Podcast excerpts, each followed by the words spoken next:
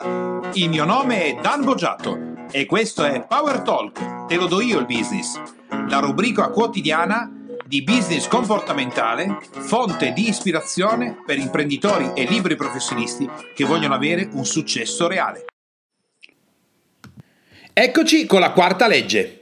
A questo punto il cliente si fida di te e ti ha lasciato qualcosa, è entrato dentro il negozio oppure ti ha lasciato l'email.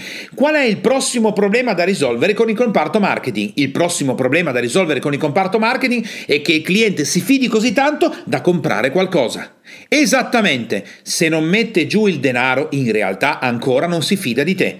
Ed ecco che qui il problema da risolvere è riuscire a fare in modo che il cliente faccia un acquisto che si chiama acquisto d'innesco. Vuol dire che in relazione a tutti i prodotti che hai nella tua azienda, il primo passaggio interessante è che il cliente possa comprare qualcosa di valore contenuto della tua azienda che fa sì che si inneschi il processo di fiducia tramite l'esposizione fisica del denaro. Vuol dire che il cliente dà nelle tue mani quello che per lui o per lei è fondamentale, sangue della sua vita, il denaro. Questo è il passaggio successivo affinché il marketing funzioni.